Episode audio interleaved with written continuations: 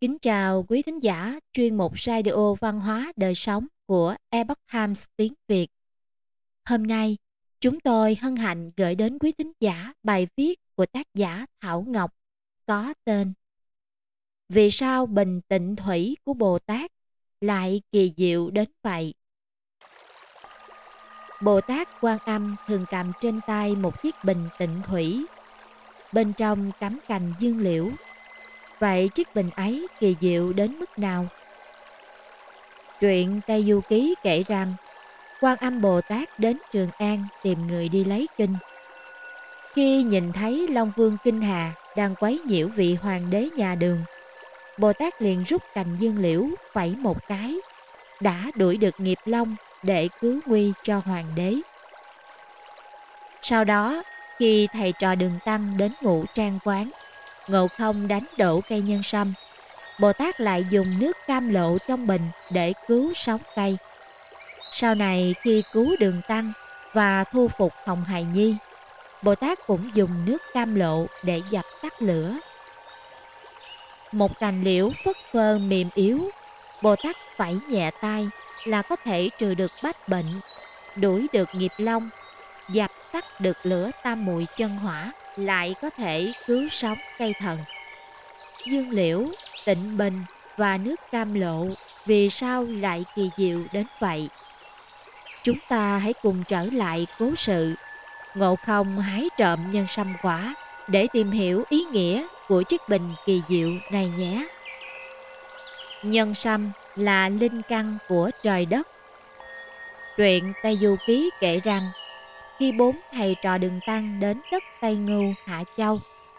Trước mặt hiện ra núi Vạn Thọ. Trên núi có ngũ trang đạo quán là nơi cư ngụ của Trấn Nguyên Tử, vị đại tiên mang thánh hiệu giữ thế đồng quân.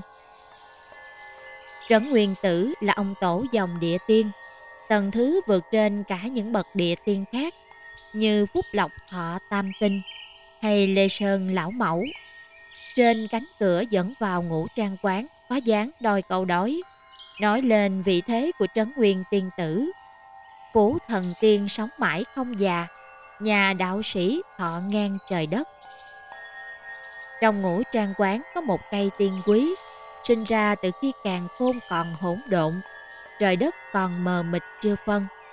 Khắp tứ đại bộ châu trong thiên hạ thì chỉ có ngũ trang quán ở Tây Ngưu, Hạ Châu là sản sinh ra cây ấy, có tên là Vạn Thọ Thảo Hoàng Đơn, cũng gọi là nhân sâm quả.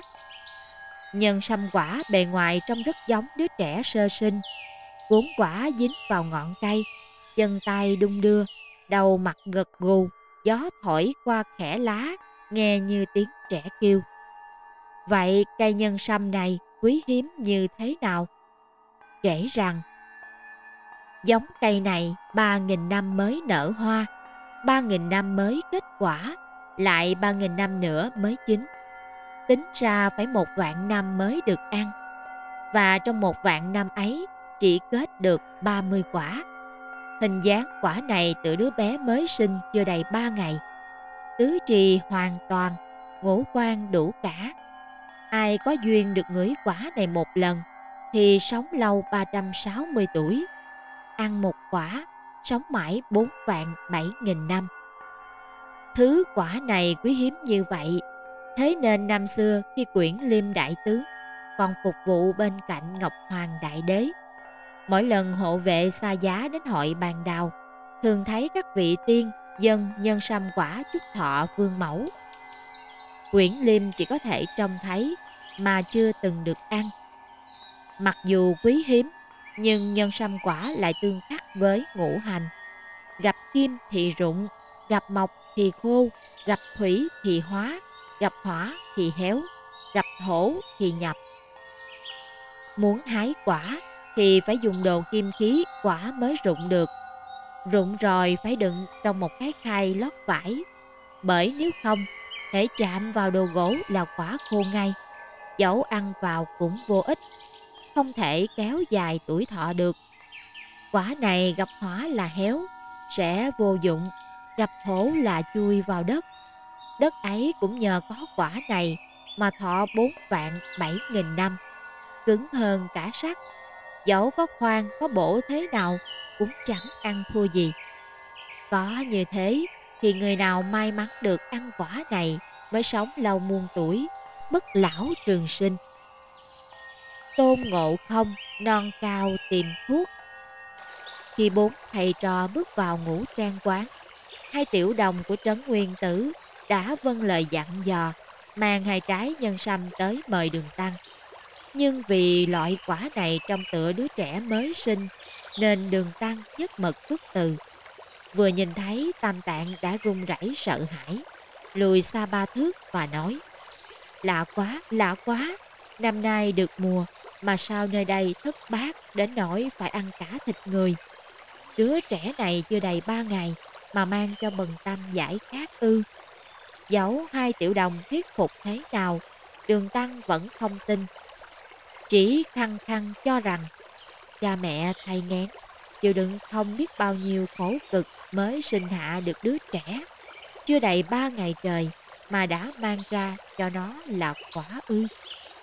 Hai tiểu đồng không còn cách nào khác, đành quay về phòng và chia nhau mỗi người một quả.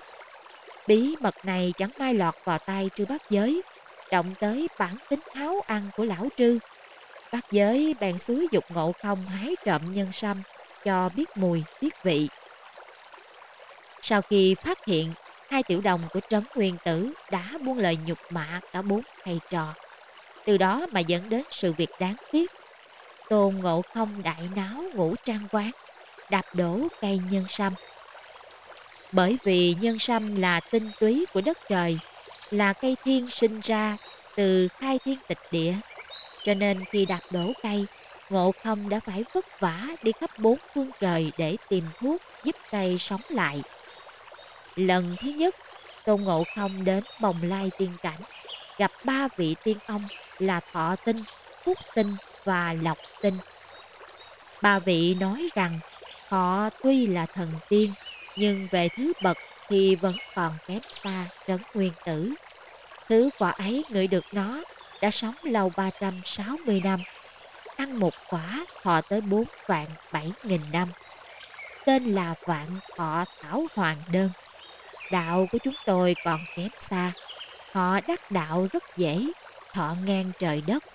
Chúng tôi còn phải dưỡng tinh, luyện khí, tồn thần, điều hòa long hổ, bồi bổ âm dương, tốn biết bao công sức. Khắp cả thiên hạ chỉ có một cây thiên ấy mà thôi. Trấn Nguyên Tiên là tổ địa tiên, còn chúng tôi chỉ là tôn phái thần tiên.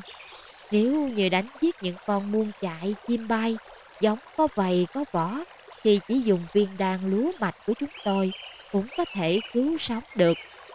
Còn như cây nhân sâm ấy là giống cây tiên, chữa thế nào được, không có thuốc, không có thuốc đâu. Lần thứ hai, Tôn Ngộ không đến núi tiên Phương Trượng, gặp Đông Hoa đế quân, vốn là vị thần tiên đệ nhất trong Yên Hà. Nhưng chỉ nhận được câu trả lời, tôi có một viên củ chuyển thái ức hoàng đơn, có thể chữa mọi sinh linh ở thế gian, nhưng không thể chữa cho cây được. Cây là loại thổ mộc chi linh, được trời đất nuôi dưỡng thấm nhuần. Nếu là cây cỏ trần gian thì còn có thể chữa được. Chứ núi Vạn Thọ là đất phúc của trời, quán ngũ trang là động trời của Hạ Châu. Cây nhân sâm là giống linh căn có từ thở khai thiên lập địa. Thì làm sao mà chữa được? Chịu thôi, không có thuốc gì đâu. Cứ như thế, cho đến lần thứ ba, Ngộ Không đến Doanh Châu Hải đảo, thấy chính vị tiên, râu tóc bạc phơ, vẻ mặt hồng hào thanh thoát, đang uống rượu chơi cờ, hát cười vui vẻ dưới gốc cây ngọc bên sườn núi xanh. Nhưng cả chính vị tiên cũng chỉ lắc đầu, không có thuốc chữa cây. Như vậy, muốn cứu cây nhân sâm thì phải tìm được thứ thần dược, vượt trên cả phúc lộc họ tam tinh, vượt trên cả cửu tiên, trên cả tầng thứ của các bậc thánh thần. Nước cam lộ, Bồ Tát cứu cây. Sau khi rời Doanh Châu hải đảo, Ngộ Không sang thẳng Đông Dương Đại Hải. Trong giây lát đã thấy núi Lạc Già hiện ra trước mắt. Ngộ không dừng mây hạ xuống, vào thẳng núi Phổ Đà. Thấy quan âm Bồ Tát cùng với các vị thiên thần, Mộc So, Long Nữ đang giảng kinh thuyết pháp trong rừng trúc tía. Vừa nghe Ngộ Không kể rõ sự tình, Bồ Tát đã quở trách. Con khỉ kia không biết hay dở gì cả. Cây nhân sâm ấy là một loại linh căn có từ ngày khai thiên lập địa. Trấn Nguyên Tử là ông tổ dòng địa tiên. Ta cũng phải nhượng bộ ông ấy ba phần. Tại sao nhà ngươi lại quật đổ cây của người ta? Sau khi nghe ngộ không kể rõ sự tình, Bồ Tát lại nói tiếp. Tại sao nhà ngươi không đến sớm gặp ta, lại còn ra đảo tìm tòi làm gì? Ta có bình nước cam lộ, có thể chữa khỏi hết các loại cây tiên cỏ thánh. Ngộ không hỏi, đã được chứng nghiệm bao giờ chưa? Bồ Tát nói, trước kia Thái Thượng Lão Quân có đánh cuộc với ta Ngài bẻ một cành dương liễu của ta bỏ vào lò luyện đơn, đốt cháy khô xém, rồi lại đưa trả ta. Ta cắm vào trong bình. Qua một ngày đêm, cành lá lại xanh tươi như cũ. Hành giả cười nói, thật là hay quá, hay quá, đốt khô xém mà vẫn còn chữa được, huống hồ cây mới quật đổ thì dễ như chơi. Nói đoạn, Bồ Tát tay sách bình nước cam lộ cùng ngộ không tới ngũ trang quán. Có bài thơ làm chứng rằng, Mấy tầng biển đục im trong vắt, Một tấm lòng ngay tuyệt bụi trần Cam lộ cửu kinh màu nhiệm lắm, Cây tiên chữa sống dễ vô cùng Và quả thật, Khi đứng trước cây nhân sâm chất bật rễ trơn Cành khô lá rụng Bồ Tát đã dùng cành dương liễu và nước cam lộ để hồi sinh cây nhân sâm, khiến cành lá lại xanh tươi, 20 bao quả lại được phục hồi nguyên trạng. Như vậy, Ngộ Không đi khắp mọi nẻo phương trời, đã tìm đến các bậc đạo tiên nơi núi cao biển rộng. Nhưng chỉ duy nhất nước cam lộ của quan âm Bồ Tát mới có thể hồi sinh cây thần. Vậy điều gì giúp nước cam lộ làm nên kỳ tích ấy? Dòng nước cam lộ. Bồ tát nói với tôn ngộ không, trấn nguyên tử là tổ sư các địa tiên, ta cũng phải nhượng bộ ông ấy ba phần. Câu nói này của bồ tát vừa là lời trách mắng ngộ không khi dám mạo phạm đến trấn nguyên đại tiên, vừa tiết lộ vị thế cao quý của trấn nguyên tiên tử trong các địa tiên. Quan âm bồ tát thuộc về phật gia còn Trấn Nguyên Tử là bậc chân nhân thuộc về đạo gia. Phật và đạo là hai trường phái tu luyện khác nhau, hai thể hệ hoàn toàn khác nhau. Đạo gia chú trọng thanh tu, tu luyện trong tỉnh, thường là tu đơn độc, hướng đến giải thoát từ thân.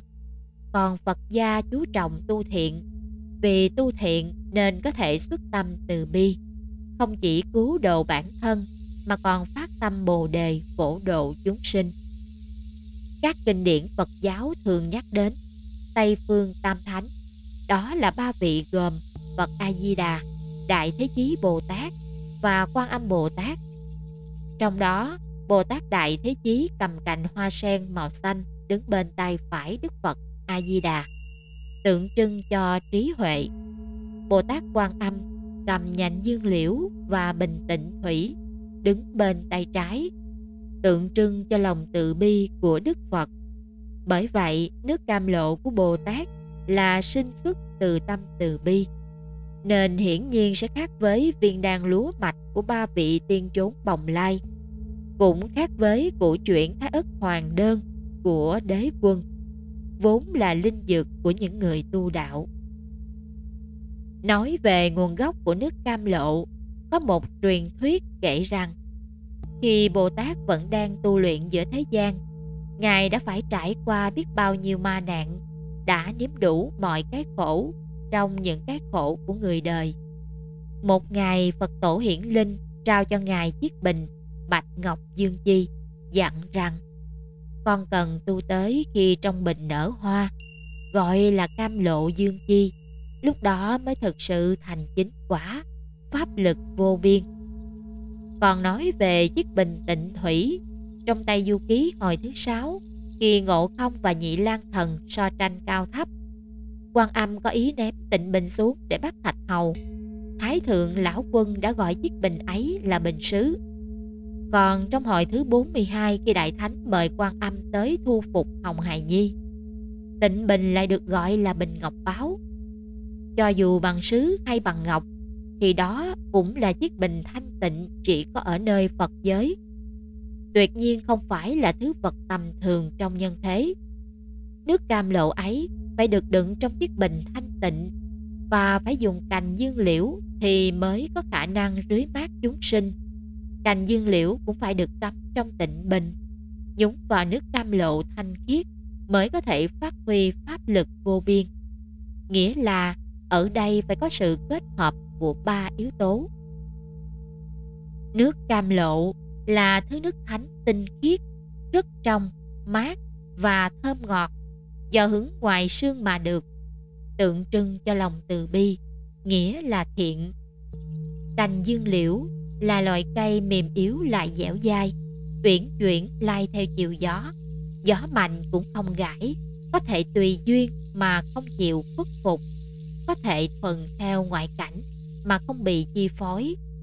Cành dương liễu mềm dẻo mà lại kiên cường, tượng trưng cho đức nhẫn nhục và chịu đựng, nghĩa là nhẫn. Bình tịnh thủy là chiếc bình hoàn toàn thanh tịnh chỉ có ở nơi Phật giới và phải đạt đến độ thánh khiết như bình ngọc thì mới có thể được dùng để đựng nước cam lộ. Khi cứu cây nhân sâm, Bồ Tát cũng nói rằng Nước này những vật thuộc ngũ hành không được phạm vào mà phải lấy bầu ngọc múc nước. Như vậy, bình tịnh thủy là tượng trưng của chân. Ví như có thiện tâm, có mong muốn phổ độ chúng sinh, nhưng lại không thể nhẫn nhục, không thể chịu khổ, thì làm sao cứu độ được con người? Cũng ví như có đức nhẫn cự đại, có ý chí kiên cường, nhưng bản thân không phát tâm từ bi, thì làm sao bước ra độ nhân được? Và ví như, đã đầy đủ cả thiện, cả nhẫn, nhưng lại không mang tâm thuần tịnh, tâm ý không đủ thuần khiết, thì việc cứu người có làm mà chẳng nên công cán gì? Vậy mới nói thứ linh dược thần thánh nhất là thứ linh dược sinh xuất ra khi hội tụ đầy đủ cả chân, thiện và nhẫn chỉ có thiện tâm lớn lao và lòng từ bi cự đại được gìn giữ trong đức tính chân thật. Kinh qua đức nhận nhịn trong quá trình tu luyện gian nan thì mới có thể làm nên những kỳ tích thần kỳ. Quý thính giả thân mến, chuyên mục radio văn hóa đời sống của Epoch Times tiếng Việt đến đây là hết. Để đọc các bài viết khác của chúng tôi quý vị có thể truy cập vào trang web itviet.com. Cảm ơn quý vị đã lắng nghe, quan tâm và đăng ký kênh. Chào tạm biệt và hẹn gặp lại quý vị trong chương trình lần sau. Kính chúc mọi điều bình an và tốt lành đến quý vị cùng người thân.